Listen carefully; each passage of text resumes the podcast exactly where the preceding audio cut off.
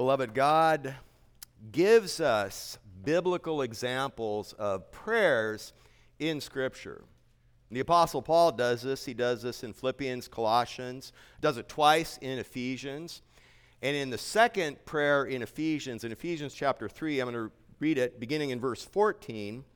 Uh, by way of introduction, and opening for our message this morning, this is what the Apostle Paul says. This is what God says to the Apostle Paul on behalf of the Ephesian believers, and a great model and lesson for us. He says, Ephesians 3 and verse 14, For this reason I bow my knees before the Father, from whom every family in heaven and on earth derives its name, that he would grant you, according to the riches of his glory, to be strengthened with power through his Spirit in the inner man, so that Christ may dwell in your hearts through faith and that you, being rooted and grounded in love, may be able to comprehend with all the saints what is the breadth and length and height and depth, and to know the love of Christ, which surpasses knowledge, so that you may be filled up to all the fullness of God.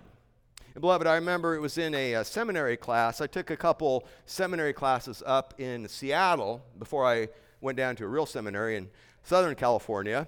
And one of the classes, though, was very rich. It was a systematic theology class taught by J.I. Packer. And it was in that class where this one phrase in this prayer really grabbed me in a way that I hadn't contemplated so much before, where he says that you may be able to comprehend with all the saints. I would think any Christian would understand that that's not just merely talking about the fact that we agree here in a local church on the color of the carpet.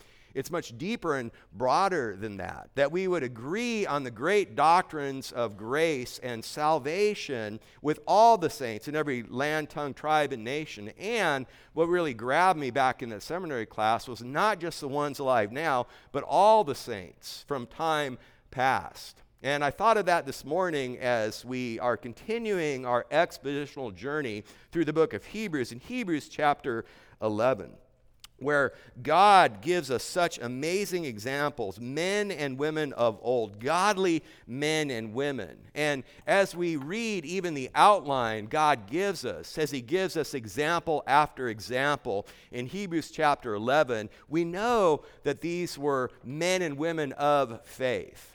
And at the same time, we understand they were men and women of action. They demonstrate faith that works. Abel sacrificed by faith. Enoch was pleasing to God by faith. Noah, who is the third example in the subject of our text this morning, built the ark by faith. Abraham obeyed, left his homeland, lived as an alien in a land, and offered up his son by faith. Sarah conceived by faith. Jacob blessed. Isaac blessed. Joseph gave orders concerning the Exodus by faith, even though the Exodus was still some four centuries off in the future. Moses left Egypt, kept the Passover, and endured by faith. And Rahab welcomed the spies by faith.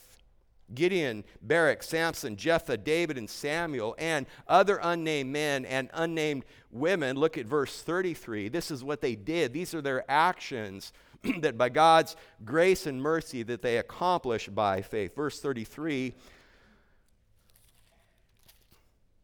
They conquered kingdoms, performed acts of righteousness, obtained promises, shut the mouths of lions, quenched the power of fire escaped the edge of the sword, from weaknesses were made strong, became mighty in war, put foreign armies to flight. Women received back their dead by resurrection. Others were tortured, not accepting their release, in order that they might obtain a better resurrection. And others experienced mockings and scourgings, yes, also chains and imprisonment. They were stoned, they were sawn in two. They were tempted, they were put to death with the sword. They went about in sheepskins and goatskins, being destitute, afflicted, and ill treated. Men of whom the world was not worthy, wandering in deserts and mountains and caves and holes in the ground.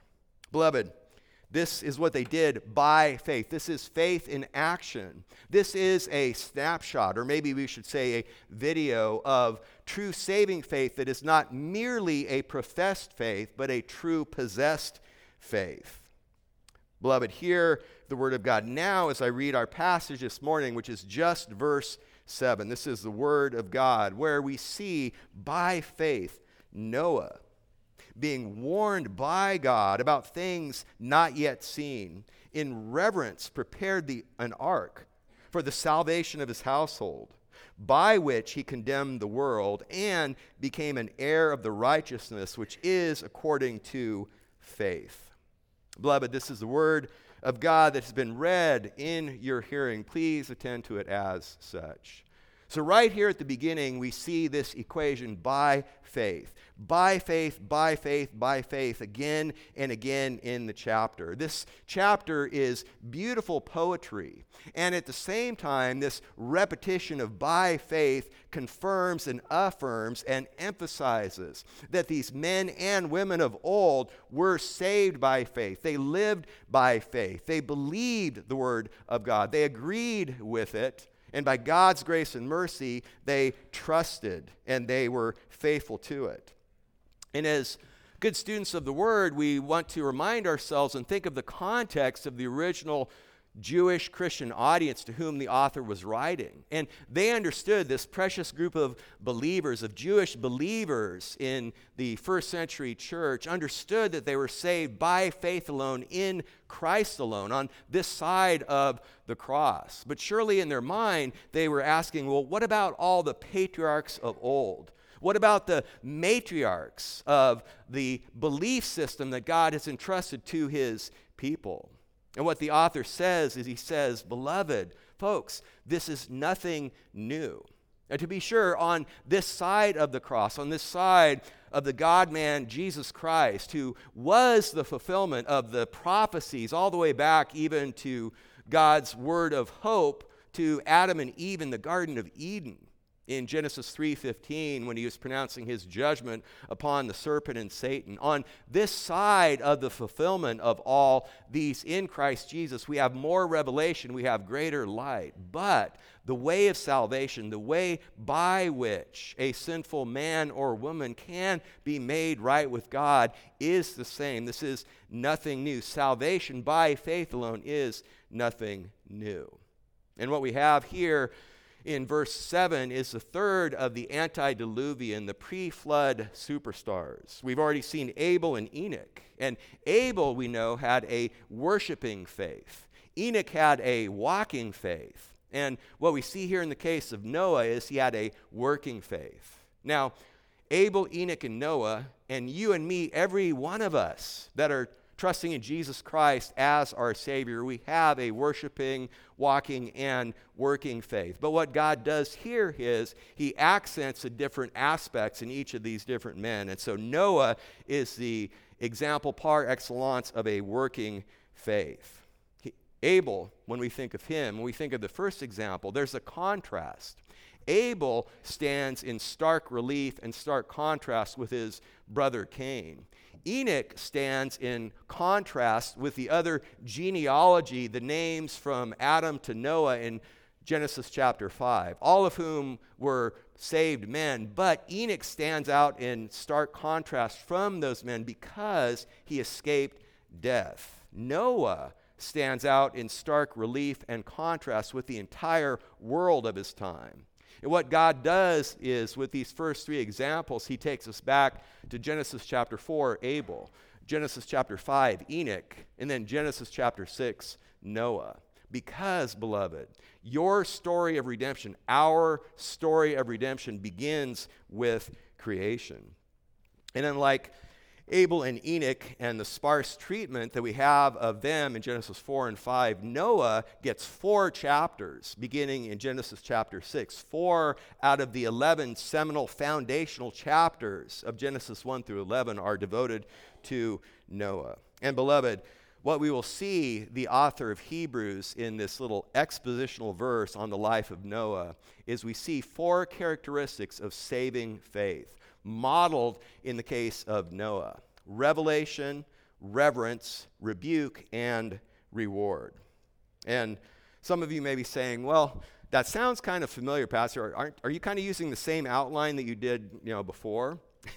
oh, beloved, I, this isn't like a lazy man's out. This is the repetition of the same pattern. Again, different nuances, different emphases with the different examples, but it's the same faith in the Word of God, and namely what faith in action looks like faith that works. So, let's look at the first characteristic of saving faith in the life of Noah, namely revelation, the Word of God.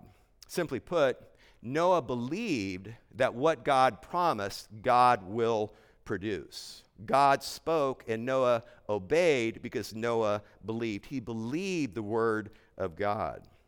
And beloved, understand this. Dear friend, understand this. Faith always finds its source and its strength in the revelation of God, in the word of God the heroes, all of the heroes and heroines of Hebrew 11 were men and women of action, where God spoke, they obeyed because they believed. And that's what we see here in Noah. Look again at verse 7.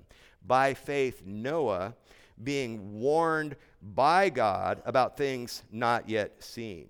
Uh, the word translated there as warned is used almost exclusively in the New Testament. There's only one example in Acts that would be outside of this. All other examples of this word that's translated being warned by God here are cases of divine revelation, usually divine warning. In fact, we saw this already here in Hebrews verse 8 or excuse me chapter 8 verse 5 where we read just as Moses was warned by God when he was about to erect the tabernacle. Uh, both here in Hebrews 11 7 and in the case of Moses, chapter 8, verse 5, you see the little words by God are in italics. They weren't part of the original language, but clearly God is the one that communicated the warning. God is the one that gave the revelation to Noah and gave the revelation to Moses back in chapter 8. Let's turn to Genesis chapter 6. The story of Noah, uh, unlike Enoch, and perhaps in some ways, unlike different aspects of Abel, is perhaps not as well known to many as the story of Noah. I would say most human beings, at least in the Western world, are somewhat familiar with the story of Noah, although there's much misperception, misunderstanding. And the situation is the reason why the author uses this word that Noah was warned is because of the radical situation, the radical corruption and sin that was prevalent around the earth. Uh, God created Adam and Eve perfect in the Garden of Eden. The fall took place. And then from that point forward, even when we looked last week in the case of Enoch, who is in Genesis chapter 5, we know from the book of Jude, that little letter of Jude, that in Jude's commentary on Enoch, who we read of in Genesis chapter 5, that even at that time, the situation was dark. There was tremendous sin. Enoch was, as Whitfield says, a preacher of right, righteousness. Or excuse me, he was a flaming preacher. Noah is a preacher of righteousness. Enoch was a flaming preacher. And he was a flaming preacher to a huge number, the majority of people that were disobedient to God. So by the time we get to Genesis chapter 6, the world is in a horrible state. This is what God says in verse 1 of Genesis 6. Now it came about when men began to multiply in the face of the land that daughters were born to them, and that the sons of God saw that the daughters of men were beautiful. And they took wives for themselves whomever they chose. Then the Lord said, My spirit shall not strive with man forever, because he also is flesh. Nevertheless, his day shall be 120 years. What God is saying is, My spirit shall not strive with man. God is saying that He's going to remove the restraining measure of the Spirit. And when the Spirit is removed, when the Spirit leaves, sin and chaos abounds, and sin and chaos explodes. And then in verse 5, the Lord saw that the wickedness of man was great on the earth, and that every intent of the thoughts of his heart was only evil continually. Great, every, only, continually. This is completely evil and always evil. Total wickedness saturated and polluted the world at that time. We If you were here last week, we thought of the idea that we were told back in Genesis 5 that Enoch walked with God for 300 years. And just to try to imagine sanctification on this side of eternity, the kind of sanctification of growing in the grace and knowledge of God, what that would look like of 300 years walking with God. On the other side of the equation, what we have here coming into Genesis chapter 6 is hundreds and hundreds and hundreds. Men and women lived over 900 years in the pre flood world. So, hundreds of years of giving in to temptation, hundreds and hundreds of years of hardening, hundreds and hundreds of years of sin and depravity. So, what we have is a catastrophic corruption, which requires, in God's sovereign purpose, a catastrophic remedy. The severity of the sin will be met by the severity of God's righteous judgment. That is what sets the stage for the flood and the global destruction that was to come. And that was what God warned Noah about. And you'll see in verses 6 and 7, also of Genesis 6, that the Lord was sorry that he made man on the earth, and he was grieved in his heart. Uh, pause there for a second. Many times people i've heard people say well that's just a that's just kind of using human language to help us understand uh, god that's the people will even say that's an anthropomorphism which is, isn't even a correct usage of the word because anthropomorphism has to do with shape not it'd be anthropopathism but that's a different point what we're saying here beloved and what i'm saying here is god is personal. God has emotion. God has made us in his own image. So God can feel sorrow. God can grieve in his heart, of course, in a perfectly sinless, perfectly holy, perfectly righteous fashion. And this godly, perfect, holy, righteous sorrow and grief that God has is part of his even sovereign plan. He's not surprised by anything. There's not a renegade molecule in the entire universe. Whatsoever may come to pass was foreordained by God, even the radical extent of the pollution and corruption that was the situation here. And the total depravity is met with total destruction. Uh, even the word earth, uh, the Hebrew word eretz, uh, appear, which is translated as earth or land. Eretz earth, land appears 37 times in Genesis chapter 6 through 8.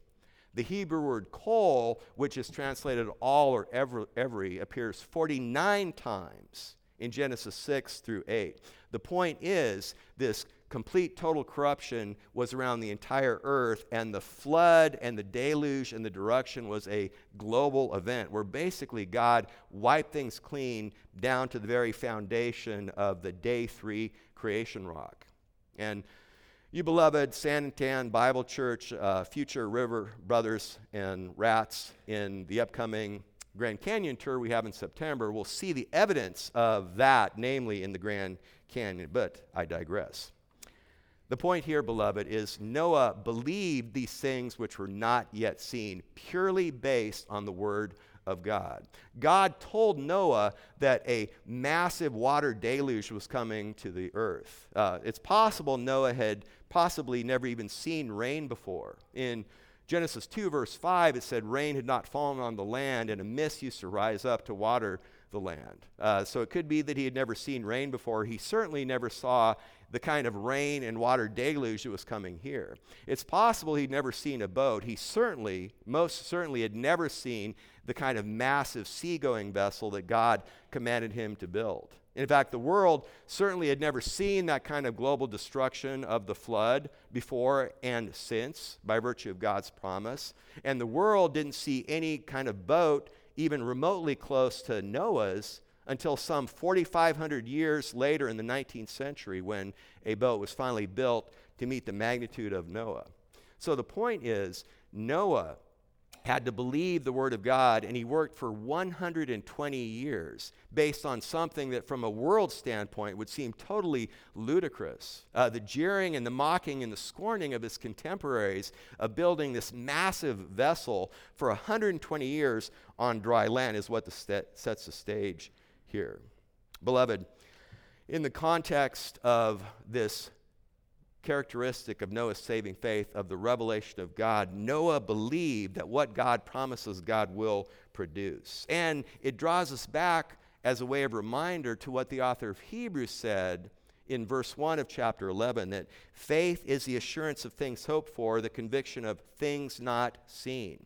So Noah demonstrated his faith based on things that he'd never seen, the world had never seen before. And beloved, what we should understand this is this was the case for Noah.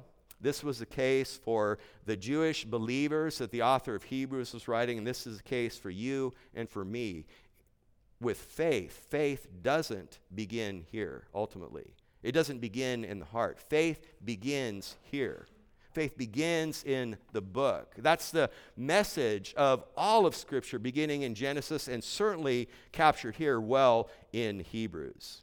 So, the first characteristic of saving faith is revelation. The second characteristic of saving faith, as we continue in verse 7, is reverence. You see, Noah had a working faith, Noah had a reverent fear.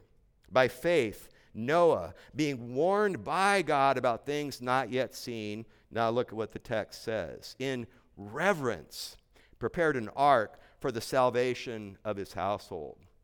The word, the Greek word translated reverence here, is a rich word.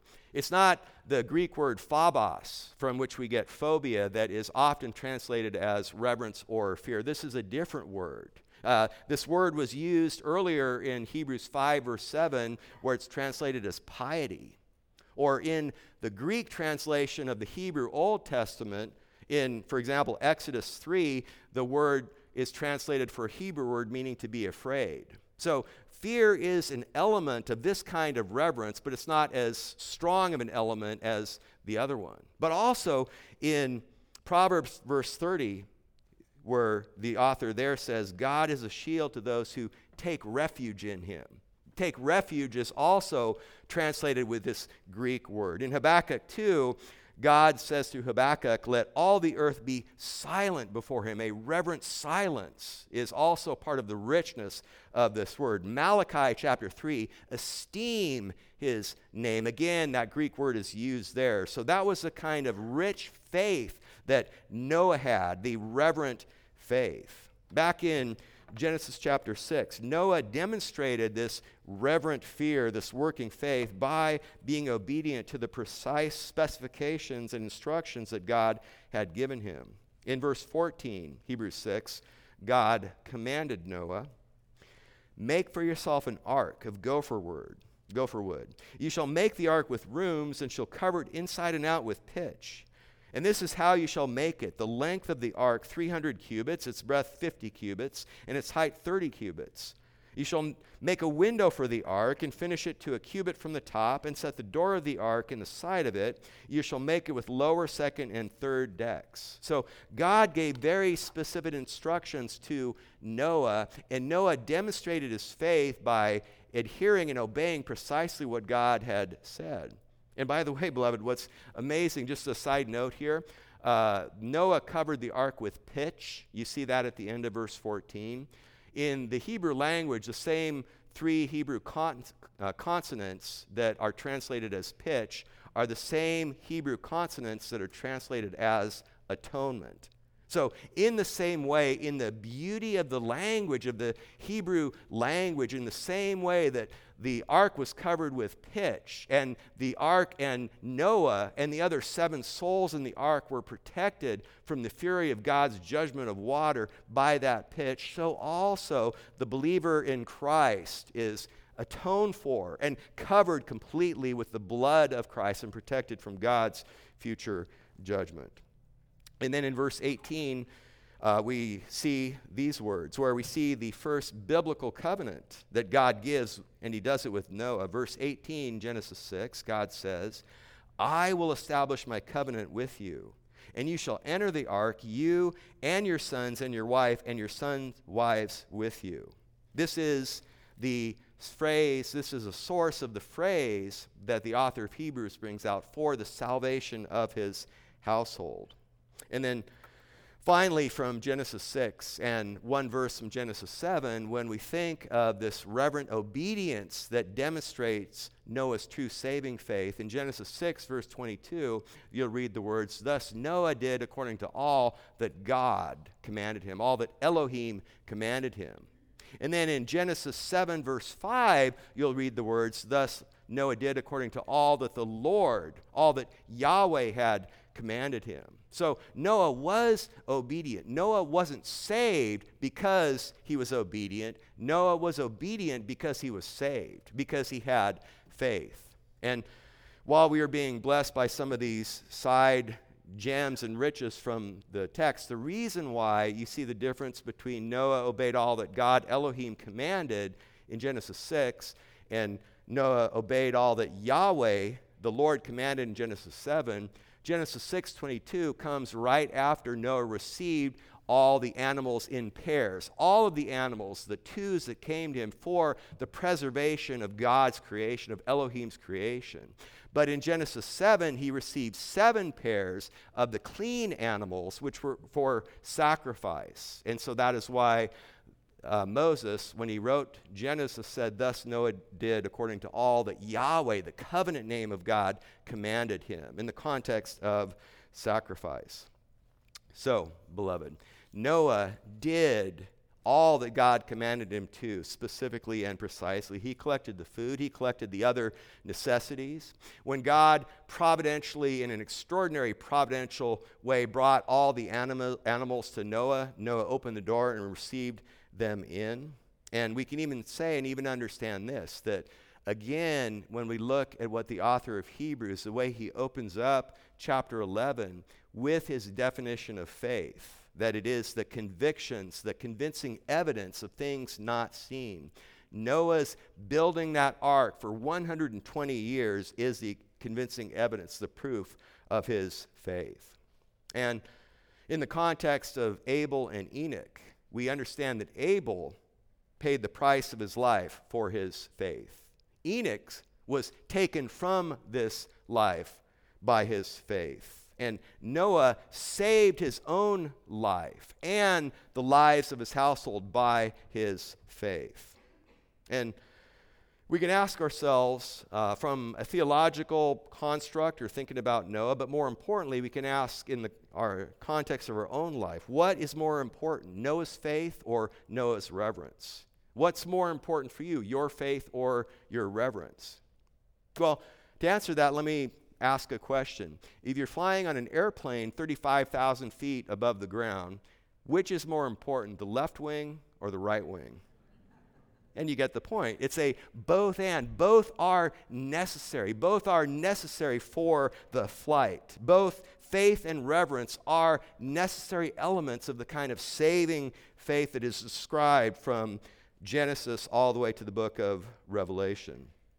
Also, this, understand kind of to take the application to a different level or a different direction. Understand this. This is also they're both very essentially important for your ministry of evangelism, for you being used by God to reach unsaved men and women. And understand this, beloved, the, those around you, your neighbors, your coworkers, your family members who might not be saved, they're not just listening to what you say, they're watching how you respond. They're watching how I respond to what God has already said to us.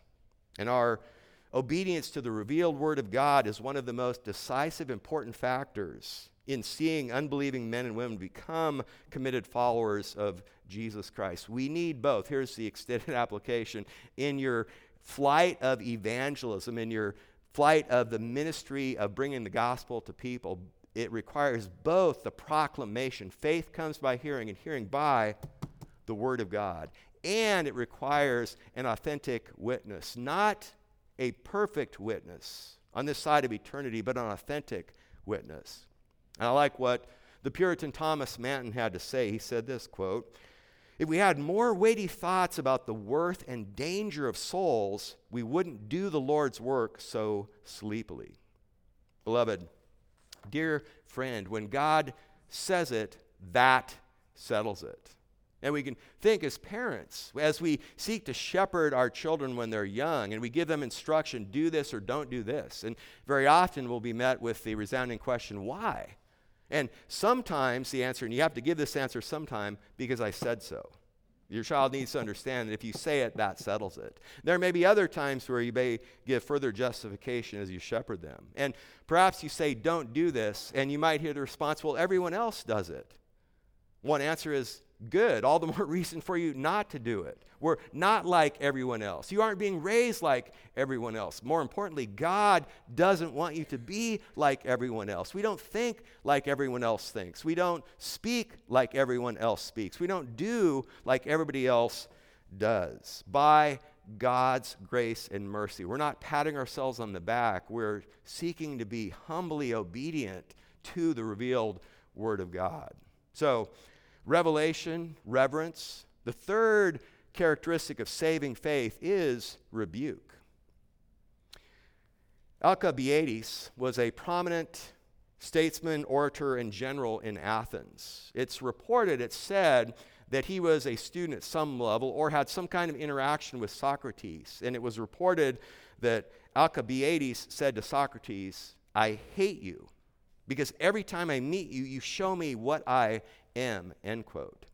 Beloved, that's a illustration of the reality that goodness is inherently danger. There's a danger in goodness because in the light of good, evil stands condemned. And so faith faces opposition. Enoch's faith faced opposition. Abel's faith faced opposition to the point that his brother murdered him. So look at what we see here as we continue verse 7 by faith noah being warned by god about things not yet seen in reverence prepared an ark for the salvation of his household. And look at the text. By which he condemned the world. By which the pronoun which feminine singular it could refer to salvation ark, or faith. All of those nouns are singular feminine. We have our Greek professor back here. He can keep us honest in all this. So, it, what, it was, was, was the world condemned by Noah's salvation, or by the ark he built, or by faith? And I would say this is another one where you can take your pick. It could be any of them. Uh, the law of Nearest antecedent would say salvation, but beloved, the whole point here is there are two kinds of people in the world those who will be judged by God and those who are rescued by God. You are, friend, you are either delivered or you're damned by God. There are no other options. Back in Genesis 6, uh, we've already read of the corruption at the time, but if we pick up in verse 9 of chapter 6, we'll get another element of the contrast, the powerful contrast between Noah and the wicked world of his time. Verse 9, Genesis 6. These are the records of the generations of Noah. Noah was a righteous man, blameless in his time. Noah walked with God. And Noah became the father of three sons Shem, Ham, and Japheth. Now the earth was corrupt in the sight of God, and the earth was filled with violence. And God looked on the earth, and behold, it was corrupt, for all flesh had corrupted their way upon the earth. Then God said to Noah, The end of all flesh has come before me, for the earth is filled with violence because of them. And behold, I'm about to destroy them with the earth. So that is the strong contrast. Verse 17 Behold, I, even I, God says, am bringing the flood of the water upon the earth to destroy all flesh, in which is the breath of life. From under heaven, everything that is on the earth shall perish. Uh, even more verses that bring out this extensive and continual and every all aspect of the total global destruction. But the contrast is with Noah. Noah, we just read, was a righteous man. He was blameless in his time. He walked with God, like Enoch before him did. Beloved, the point here is in the context of the rebuke of his saving faith is Noah was a bright light cast against a dark background. You can think of a room that is a dark room, and you bring a light into the dark room, and there's a huge contrast between the light and the darkness. Uh, the light makes what was previously hidden revealed for what it truly is. And in the same way, when an obedient man or an obedient woman comes upon the scene, his or her life condemns the disobedient, is what God says to the author of Hebrews, verse 11. And this was by virtue of the 120 years of work ministry, of working ministry, Noah and his sons. And I would imagine at some level with the help of their wives in building the ark. And also, we can have another exposition from a New Testament author with the Apostle Peter in 2 Peter 2, verse 5. Peter says this God did not spare the ancient world, but watch this, preserved Noah, a preacher of righteousness, with seven others, when he brought a flood upon the world of the ungodly. So, beloved, Noah built the ark, Noah preached for 120 years. And what's amazing, I mean, I, I, try to, you know, stumble through what I do up here, and I'm, I'm blessed that, God would use, uh, you know, not many mighty, not many noble would use the frailty of this mere man with the mighty message of the Word of God. Noah, I'm sure, was magnitudes of order better preacher than I am. However, in the economy of God, he preached for 120 years, and no one believed. No one listened with ears to hear. Just his wife his three sons and his sons' wives. The jeers, the taunts, scorn was the daily diet of the opposition he had for 120 years. Beloved, in one sense, I, sorry, you know, I love my beloved Santan Bible Church. It is so easy to be a Christian in Santan Bible Church. It is very easy to bend, and this is good, this is a positive aspect. It, it, it is easy to bend the knee to the revealed will of God, even the warning of God in Scripture, surrounded by like minded, godly men and women that give great examples of being obedient to the faith. The challenge, the difficulty, the real test is when you have no one to lean on except for God. That's what Noah and his wife and the sons and their three wives faced. That was the true test of faith. That's why the ark, this incredibly large, some 450 plus feet in length, uh, 75 feet, 60, huge, massive structure, was a visible evidence of his faith, of his revelatory, re- revelation based faith, his reverent faith, his rebuking faith to the unbelieving and scoffing world. And the situation was the contemporaries of Noah rejected the divine warning by their unbelief. I can imagine they were saying, who is, who is this psycho? Who is this madman? Who does this guy think he is? Where does he get this stuff? perhaps Noah, as part of his preaching, when he got towards the end, when he built the ark and there was a door, perhaps there was even an appeal. He said, All you have to do to be saved from the fury of the wrath that is to come is just come through the door. And as Alistair Begg says, they probably responded, We're not going in that stinkhole of an ark. I tried the Scottish accent, but no, NCD, no can do. Beloved, dear friend, Noah believed, Noah revered, and Noah obeyed. All his contemporaries disbelieved. They mocked and they disobeyed, and so they were condemned. And understand this, dear friend, there are only two doors there's Noah's door, and there's the other door. What door are you going through here this morning? That is the challenge. It's the same challenge now as it was then. And we understand that uh, we understand that we want sin judged. I mean, the standard reality for children, for adults, for grown children who are called adults, is we generally have a tendency to want justice for everybody else and mercy for us. But we understand that divine judgment doesn't always come right away. We understand that there are rapists who escape detection, there are murderers who go free and build up Swiss accounts. There are corrupt politicians who lie and live lives of luxury. There's evil everywhere, and bolts of lightning aren't striking down. But understand this His day is coming. In fact, in Hebrews, back in chapter 10, verse 25, do you remember what the author said by way of exhortation to the church? Don't be forsaking our own assembling together, as is the habit of some, but encouraging one another, and all the more as you see the day drawing near. And beloved, understand this the hope of his future coming, the hope of his coming, and our final redemption, our final glorification is a great source of joy and anticipation. But also, even his coming in judgment is also a ray of hope because the hope of his coming in judgment is the guarantee that we don't have to live in this eternally sinful and vile universe forever that we don't have to live in the eternally, or we don't have to eternally live in, as Jeremiah says, this present ministry, because God is righteous and He is coming.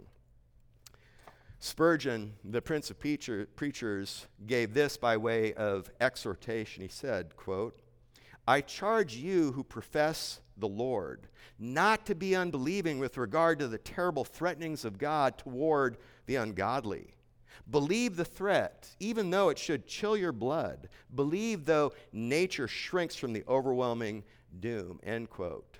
And beloved, understand this. If you and I, if we don't warn the sinner against this coming wrath, we are not being his or her friend. We are acting as though we are their mortal enemy.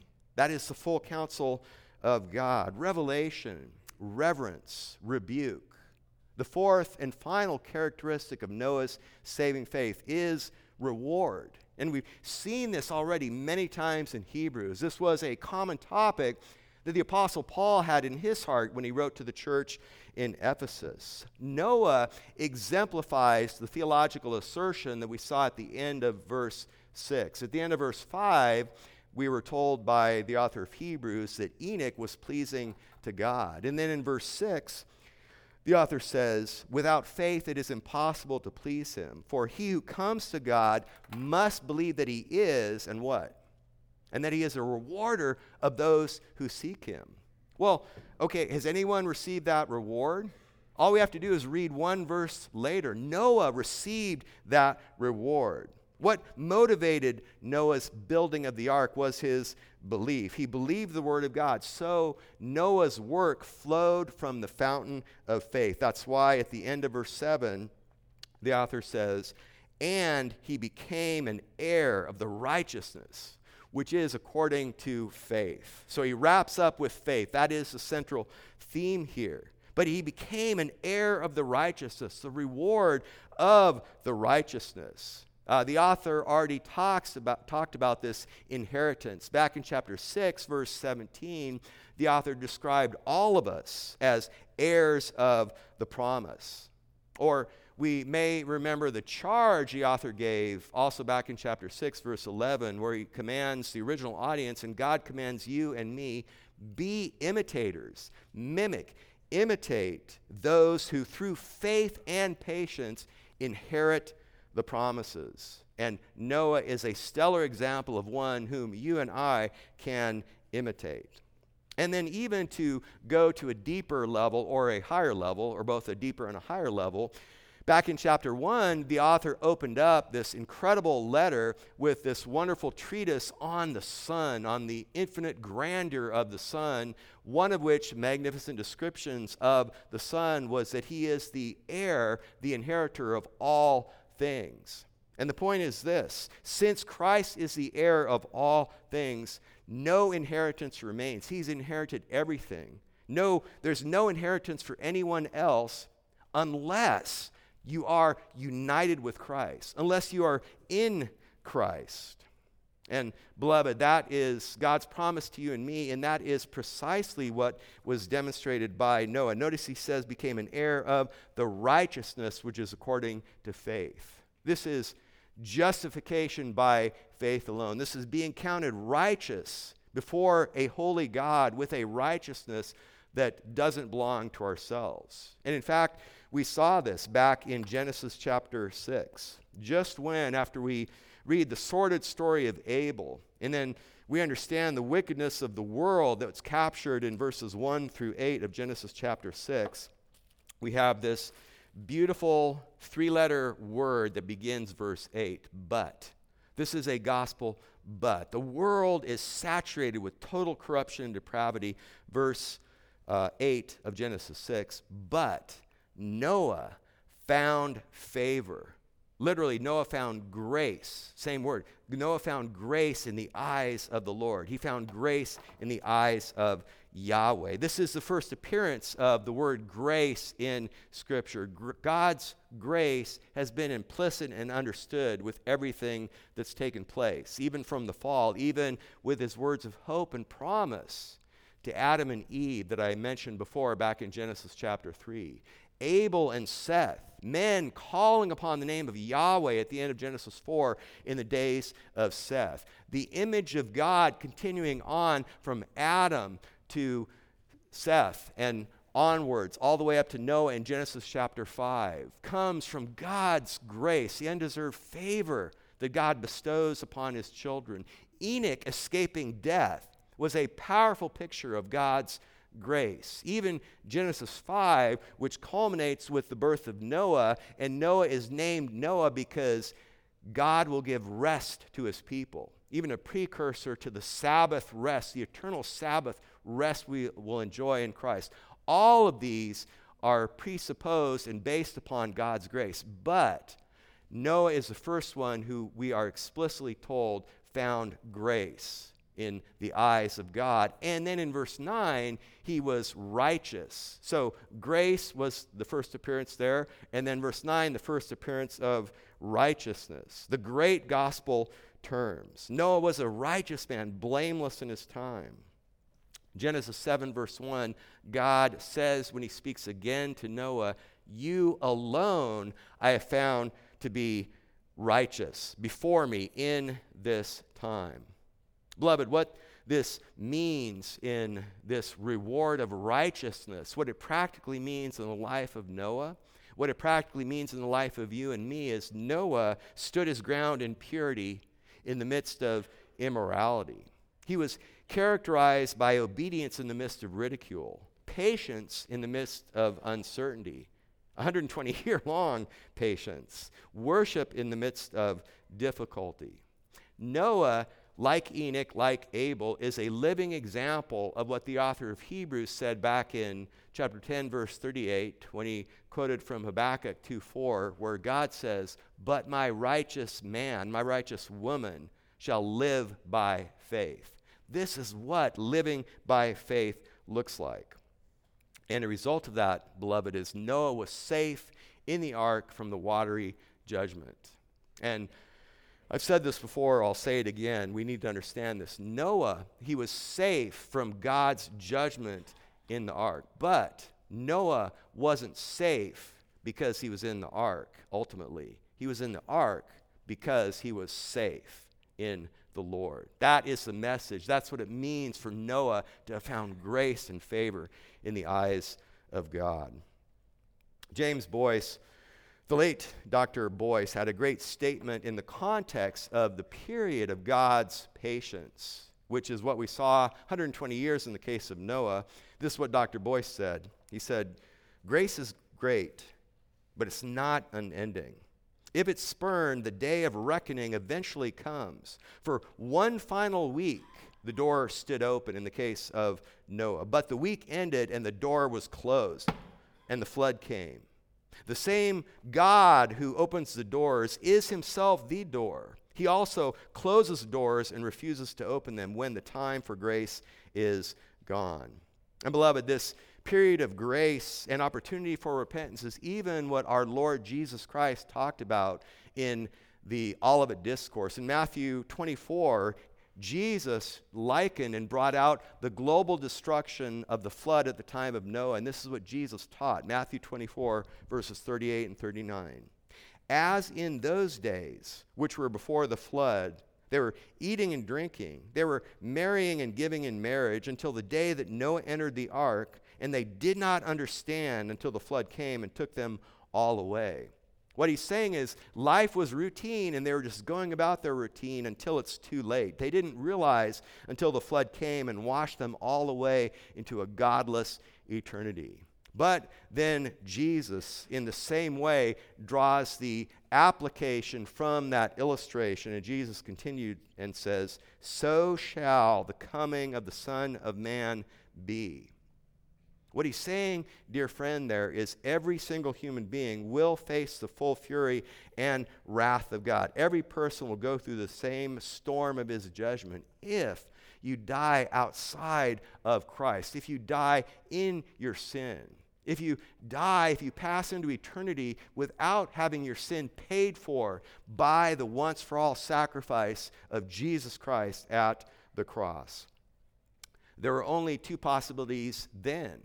You're either in the ark and protected from judgment, or outside of the ark and swept away by the judgment. So, also, there are only two options now. You are either in Christ and protected from God's righteous judgment, or you're outside of Christ and will be swept away by God's coming judgment. Those who won't have God as Savior will have Him as judge. I'm going to close with an extended quote. I read this some eight years ago, and we have uh, one or two. Uh, people new to the church uh, in that time.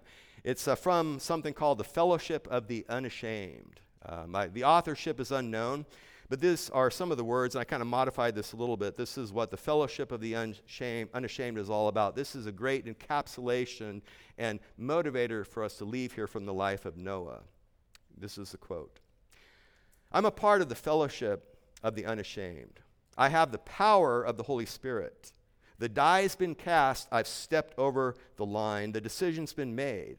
I am a disciple of Jesus. I won't look back, let up, slow down, back away, or be still. My past is redeemed. My present makes sense. My future's secure. I am finished and done with low living, sight walking, small planning, smooth knees, colorless dreams, tamed visions, cheap living, and dwarfed goals. I don't need preeminence, prosperity, position, promotions, or popularity. I don't have to be right, first, tops, recognized, praised, regarded, or rewarded.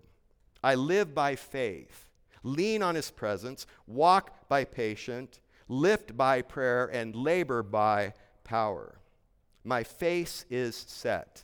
My gait is fast. My goal is heaven. My roads narrow, my, ray, my way rough, my companions few, my guide reliable, and my mission clear. I won't be bought, compromised, deterred, deluded, or delayed. I won't be lured away or turned back. I will not flinch in the face of sacrifice, hesitate before the adversary, negotiate at the table of the enemy, ponder at the pool of popularity, or meander in the maze of mediocrity.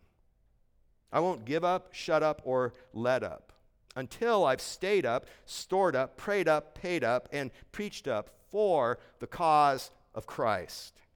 I have the great hope of his coming. So I preach until all know and work until all stops. And when he comes, he won't have any trouble recognizing me, for my banner is clear.